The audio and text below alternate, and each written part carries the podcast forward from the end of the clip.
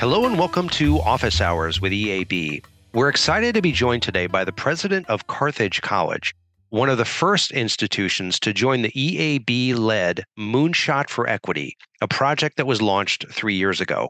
EAB's Tom Sugar joins President Swallow to examine the extraordinary progress Carthage has made in boosting student retention for all student cohorts by applying the lessons learned from helping student populations that have long been the most vulnerable and underserved.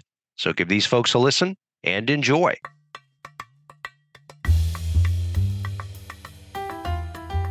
Hello, and welcome to Office Hours with EAB. I'm Tom Sugar, Vice President for Partnerships, and I am super excited about our conversation today. We are uh, focusing on the Moonshot for Equity. And for those of you who've been following these podcasts over the last few years, you know that it's an effort that I've been leading uh, since 2020. And the reason I'm so excited about this is we have significant and substantial new results to share uh, about the closure of equity gaps at one of our most uh, significant and experienced partners, uh, Carthage College in Kenosha, Wisconsin. That's why I'm so delighted today to be joined by the president uh, of Carthage College, uh, John Swallow. Hello, John. Hello, Tom. It's really great to be with you and talk about student success. Thank you.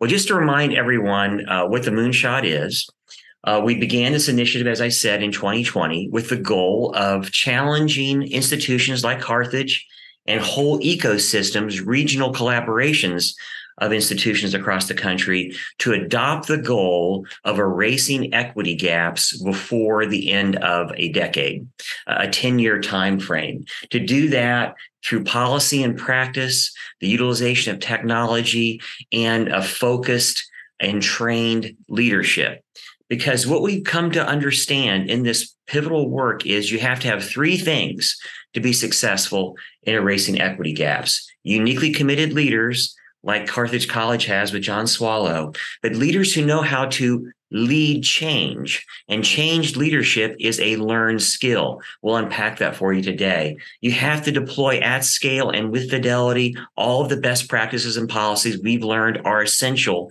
for student success. We'll talk about those today. And finally, you have to have technology and data insights to allow you to proactively assist these students who are most often left behind. Today's story with Carthage College is a story that validates that theory.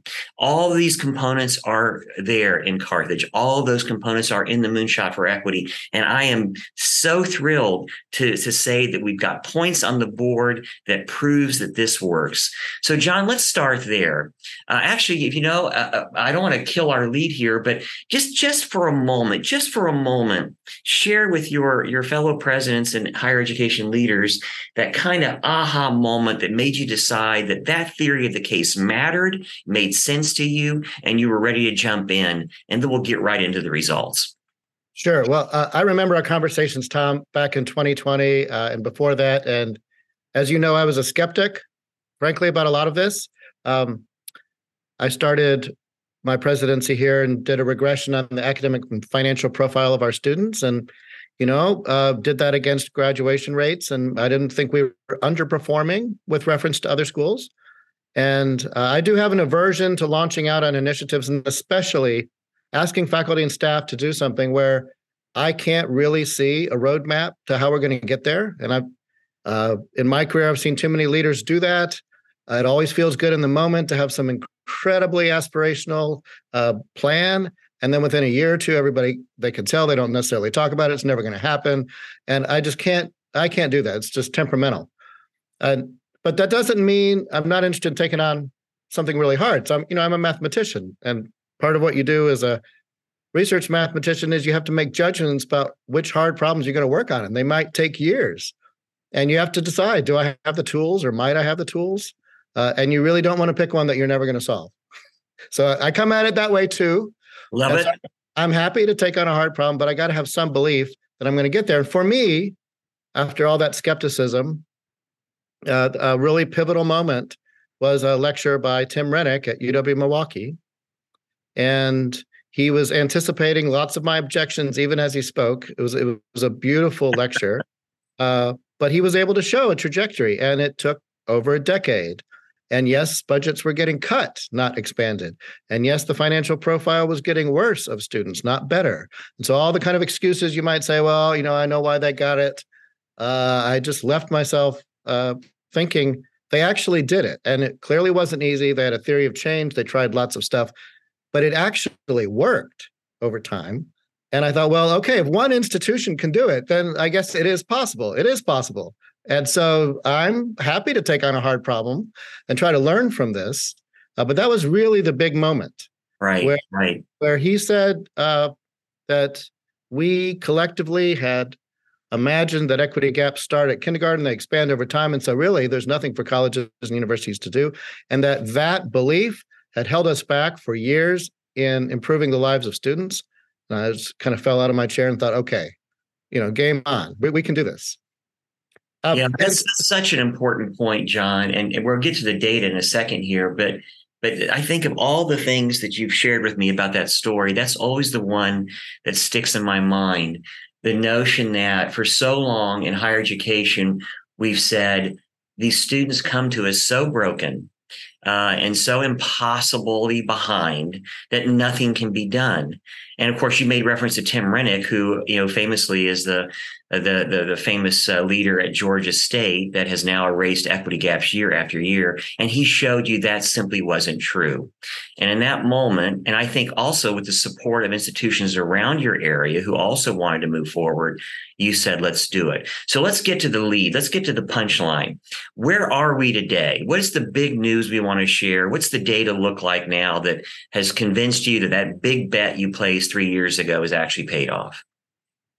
Uh, sure, uh, and it is incredible. And sometimes I wake wake up and I still don't necessarily believe all these numbers, but they are true. So our most recent fall to fall retention of first year students uh, came back to our all time high of eighty two percent. So we're very excited about that. So already that's a huge gain. So 82 uh, but in terms of equity gaps, which is the highest uh, reported ever for your institution, right? Yeah. Yep. So we got there, but along the way, our black retention rate, fall to fall, first year students, was the same as the overall student body. That is an enormous increase for us. Now, it had actually fallen through the pandemic. It was as low as 43%. I hate to even to, to publicize that number, but from 43 to 82% is a huge increase. We're incredibly proud of that. Incredible. Incredible. Now, it's uh, very, very important for us to make sure that folks understand that you didn't get to essentially the erasure of equity gaps with regard to retention for African American students. You didn't get there by reducing the number of African American students you serve, by reducing the number of Pell students you serve, by reducing the number of first generation students you serve. You did, in fact, the opposite. So unpack that for me. Yes. Uh, so our clear direction here is that we want to enroll students who can succeed, and we are not trying to shape the class uh, by race, by ethnicity, by uh, family income. Uh, we do tailor our financial aid packages to try to make sure that we can get as many students as possible and the revenue to support them. But we're not trying to shape it beyond that. And our region is diversifying. 75% of our students come from within 100 miles. And so we are all in on serving those students. And so none of this has to do with shaping the class. We bring in everyone we can that that fits uh, the criteria we have at the price that you know we offer. And then we try to do as well as we can by them. So um, so make it a little bit clearer for me. Give me some sense of how how those those those um, uh, underserved aspects traditionally of your classes changed.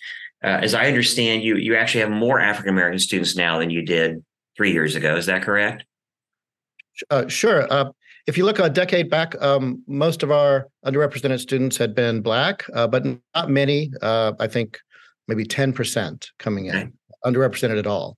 So this last first year class uh, has 35% students from underrepresented backgrounds, um, more Hispanic students than Black students, but all uh, diversity increasing in all categories. Okay. Okay. Okay. So, so you know, traditionally, sadly, uh, students in those categories have been uh, more uh, challenging to serve or had poorer outcomes. Uh, and you so you added more of those students at the same time you've erased the gaps uh, especially for African American students at this stage, which is an extraordinary turnaround. I, I, think it's important that people understand who you are.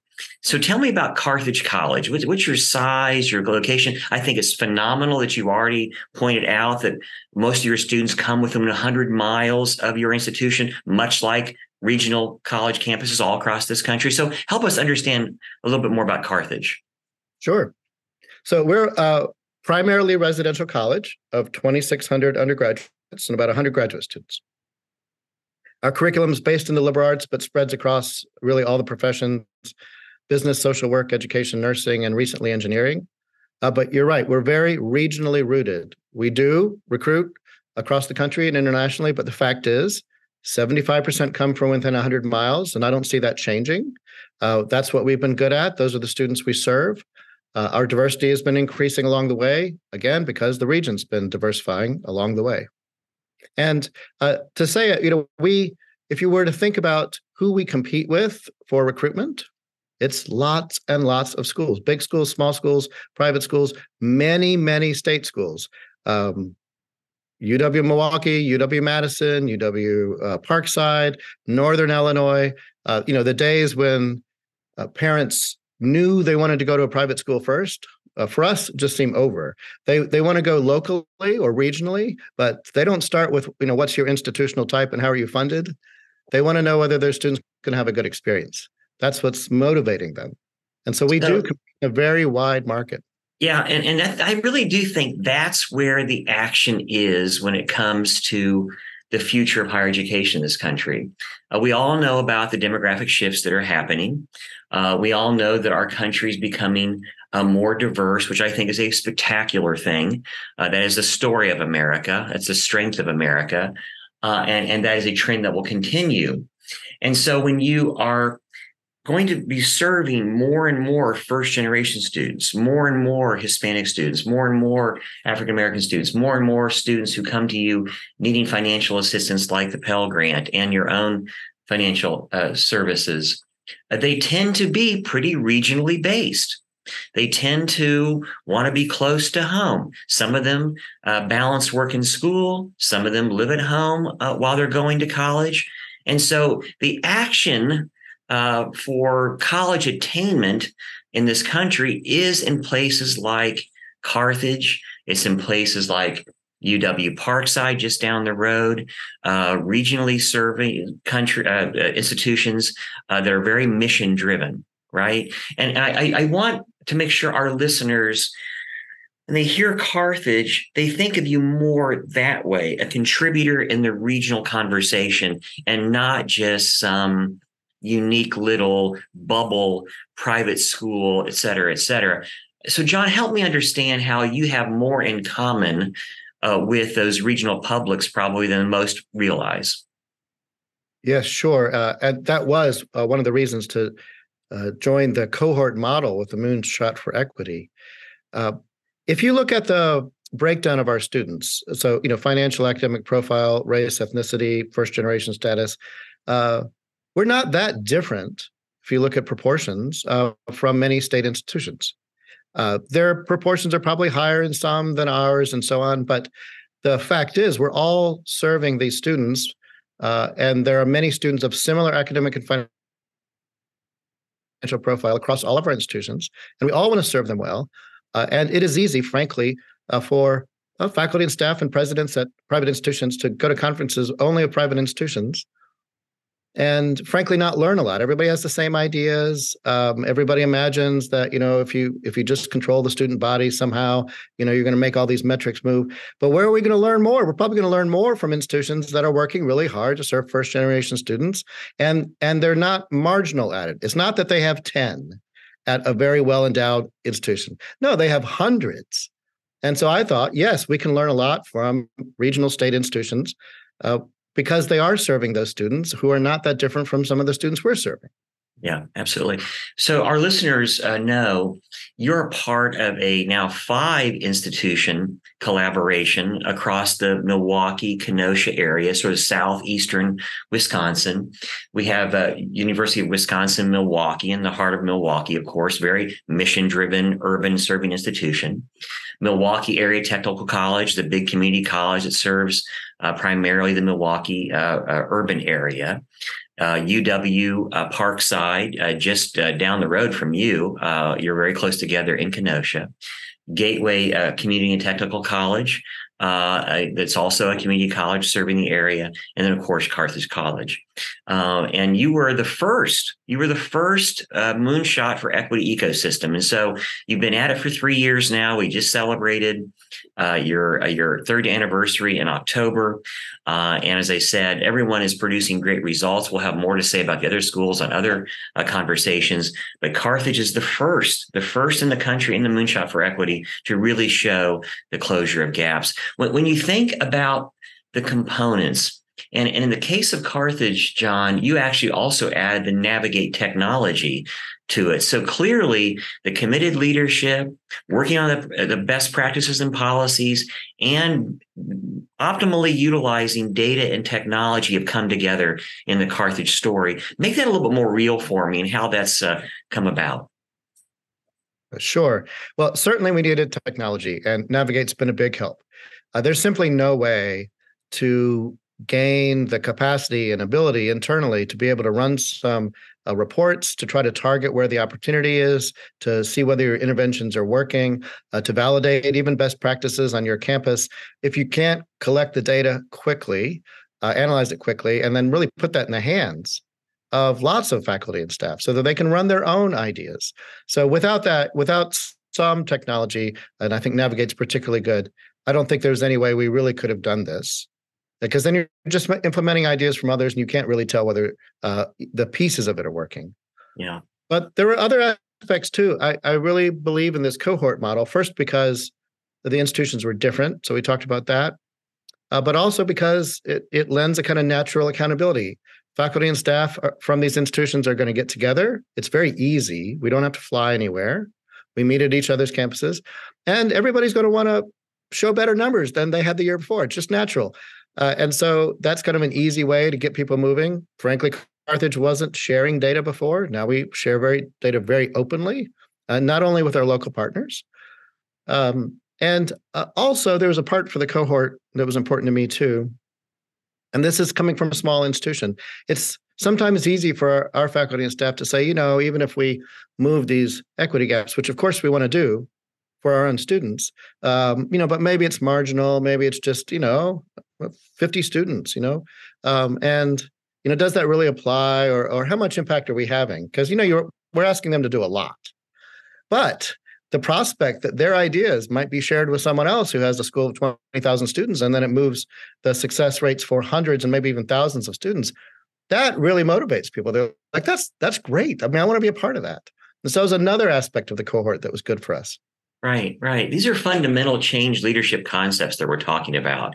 You know, big audacious goals, um, a, a, a, very uh, clear and consistent uh, level of support uh, from uh, leaders like yourself. I mean, you talk about the Moonshot for Equity all the time. You're, you have your board deeply engaged in it. Uh, people at Carthage know this is who we are. This is what we're a part of. This is what we're trying to achieve.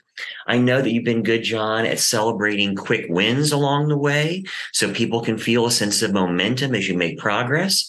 I also know that you've been disciplined in making sure that people know we ain't there yet you know, until we see it on graduation day, which will be a few years from now. We've got to keep our uh, eyes focused on the long term goal. So enjoy the moment, but know that we have a lot of work to do. In fact, um, you actually saw some promising numbers uh, last spring and said, now, wait a second, I want to confirm this with one more semester before we tell anybody about this, Tom, which I thought was a, a wonderful act of discipline.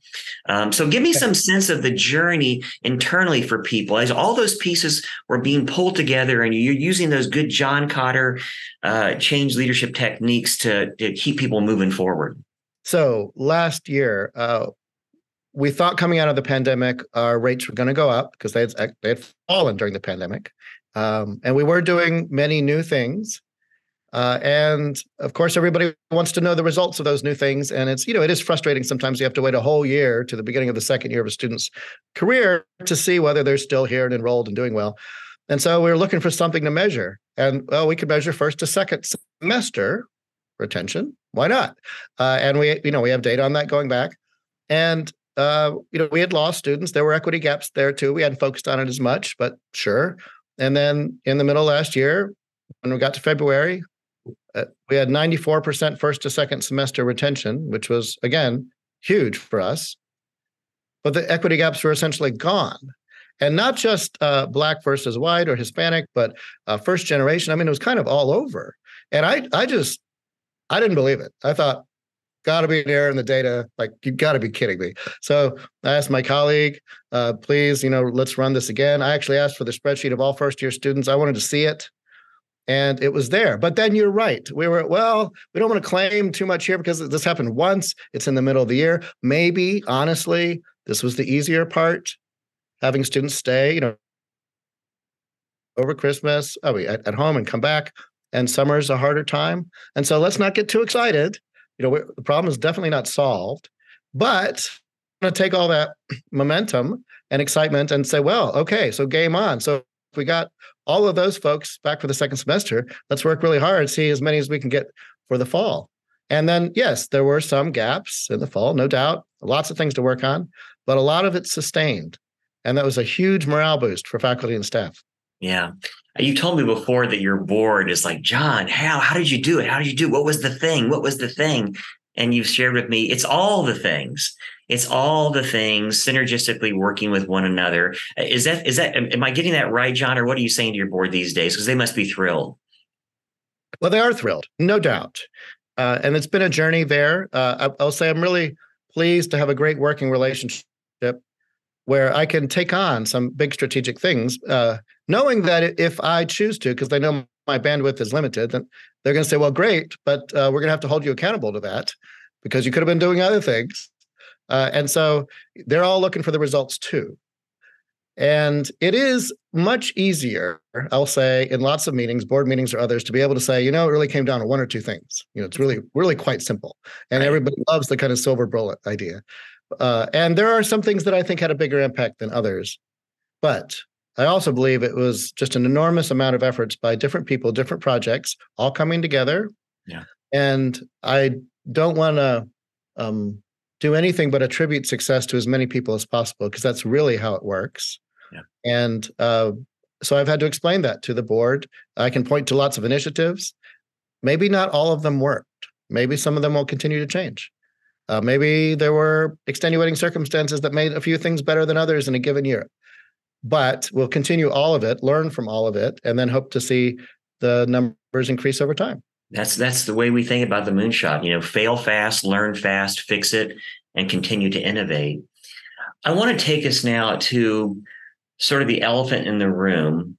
Um, there is a backdrop, a, a narrative in our country now um, that did not exist three years ago when we started this work.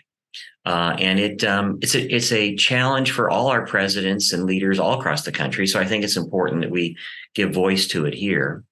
Uh, I'm I'm as surprised as as lots of folks are uh, about the declining attitudes around uh, college going uh, from our young people. Um, clearly, presidents I talk to all around the country, many of them are seeing declines in enrollment.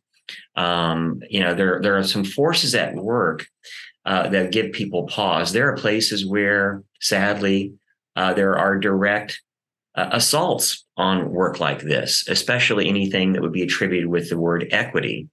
Uh, and it's important, I think, for our listeners to to be mindful that you know equity is a measure of success because I believe you achieve more when you aim higher. You achieve more when you aim higher. Now, in most institutions that are working with the moonshot, all students are doing better. All students are doing better. But those who've been most harmed by the structures that held students back are accelerating the most. But but white students, wealthy students, well-prepared students, they're doing better too. That's the story of Georgia State as well. But it also at the same time uh, it, it, the, the equity gaps are disappearing because when you aim higher, you achieve more for all students. And so, John, you know, Wisconsin is what they call a swing state, I suppose. Uh, your politics can be complicated at times. I know that there have been uh, statewide dialogues about DEI and, and the like. Give me some, uh, give me some uh, guidance, or share some guidance for your fellow presidents as they as they try to navigate these waters too. You know, how do you make sure that people understand what we're up to and what it's about and how it benefits all students. And what advice should you give to your fellow presidents on how to, to navigate this moment and, and lead in places where leadership is still possible? Well, I start with a huge focus on outcomes. Uh, this is not particular programming that comes from a particular political persuasion, but what we're about is outcomes. So, outcomes in terms of retention and graduation, which means our students are succeeding and get a better value for what they're paying us to do. And also outcomes in terms of finances. We're here to serve students. If we serve more students and we serve them better, and uh, we're able to pay more bills because of it, that is all good. And I'll, I'll just say it's I I challenge anyone to say what's wrong with that. And so sometimes I just start there. Now, just like you said, there can be a theory of change uh, that there are barriers that are being taken back, um, obstacles being removed, and that underrepresented st- students tend to have more of those. So as you begin to re- remove them for all students, uh, you should expect to see greater gains among underrepresented uh, populations, even while all students are doing better, just as you said. Uh, I think some people believe that. Um, some people are not sure about it, and but if the outcomes show it, they can believe it. So for some folks, you're just gonna have to wait until you have some outcomes to point to, and then probably with some evidence, they can say that's good. Um, I, I, think where this can get um, challenging, particularly, is certainly in conversations about race, no doubt, uh, and then the the very idea that uh, we may be doing some things differently for some students than others, and so that, that's a careful conversation. Uh, we're trying to support all students and recognize that students come from lots of backgrounds and need all sorts of different supports, even leaving race out of it. People from different backgrounds, first generation and otherwise. Um, if you were to look at financial aid, for instance, if we have 800 entering students, essentially we have 800 different prices, net prices, based on a whole slew of things academic profile, financial profile, everything else. And so the idea of allocating our time differently to different students isn't in itself a problem. Uh, but people want us to be very careful about how we do this when it gets close to race or ethnicity or something like that. And those are conversations we'll have to have. But again, uh, there are the conversations at the beginning of the project. And then there are conversations which I'll say are much better now when we have outcomes that we can all be proud of. Absolutely. Absolutely. And I'm starting to pick up more signals from all across the country, from the business community, especially, that are excited about the potential of having more highly educated students for their workforces that are demographically changing as well. And so I, I really do think if we give ourselves the opportunity to open our minds and see this is a wonderful era where I suppose you could say uh, uh, the strange bedfellows come together, right? A, a unique moment when the uh, self interest of the business community, the academic community, the social justice community, they're all the same. They're all the same. All roads lead to this work for us to have healthy, vibrant, economically dynamic communities. And that, that's certainly the story of, of Milwaukee.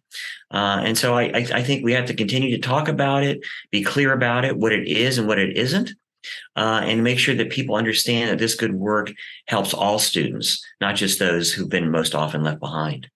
John, I'm going to give you the final word today. Um, just sort of final parting thoughts. Again, congratulations on this tremendous success. I'm so proud of you and your entire team. You do have a wonderful a group of people that you lead at Carthage. I'm looking forward to getting you on the road and giving you more opportunities to, to share the good news with others because I, I really do want your brothers and sisters who lead uh, regional publics to, to see the, the commonality with, with Carthage. Uh, and so we'll stay tuned for that. But let me just give you the last word here. Any final parting thoughts uh, did you want to share with your fellow leaders uh, as we uh, celebrate uh, your success and head into the new year. Well, thank you, Tom. Uh, I'll say this is just great and meaningful work to do. It's hard work. Uh, there is a way to do it. And my main piece of advice would be don't go in halfway. If you go in halfway, uh, you're likely to have lots of disappointment. You you probably won't see the financial return on investment that a lot of people are going to want to see. Uh, students are going to expect more, and you're not going to be able to deliver. Uh, you have you can have worries among faculty and staff about how they're allocating their time and whether it's worth it. So it really does need to be a all-in approach, supporting, uh, giving permission, uh, helping people get out of each other's way, um, celebrating every possible success you can, uh, and then it's just totally worth it for all the reasons you said. Uh, but it's not something to just dabble in. Uh, this is too important, and it, it frankly won't work if you just dabble in it. Very good. An all in proposition. To remind our, our listeners, uh, please do go to uh, Moonshot for Equity. Just type it into your search engine. You'll find it at the EAB website. You'll see that 24 institutions from coast to coast are members of the Moonshot for Equity. Some of them are organized in ecosystems like John's around Milwaukee. Others are so called vanguard institutions leading the way in their regions, hoping that others will follow as soon as possible. All of them producing great results. And we are certainly uh, in the hunt to add to their ranks. Uh, when you unpack that, you realize there are literally hundreds of people and institutions, large and small, who are doing this work in the Moonshot for Equity right now, organized around task forces relating to technology and best practices and policies. And there's a place for you in this work today, too. So, my final word is to all those out there leading institutions in these troubled times if you are in a place where leadership is possible, you must lead. You must lead now. We need you in this moment to maintain this momentum, not just for the good of your institution, but for the good of this country. John, thank you so much for your time today. It's always a delight. Look forward to seeing you again soon. Thank you, Tom.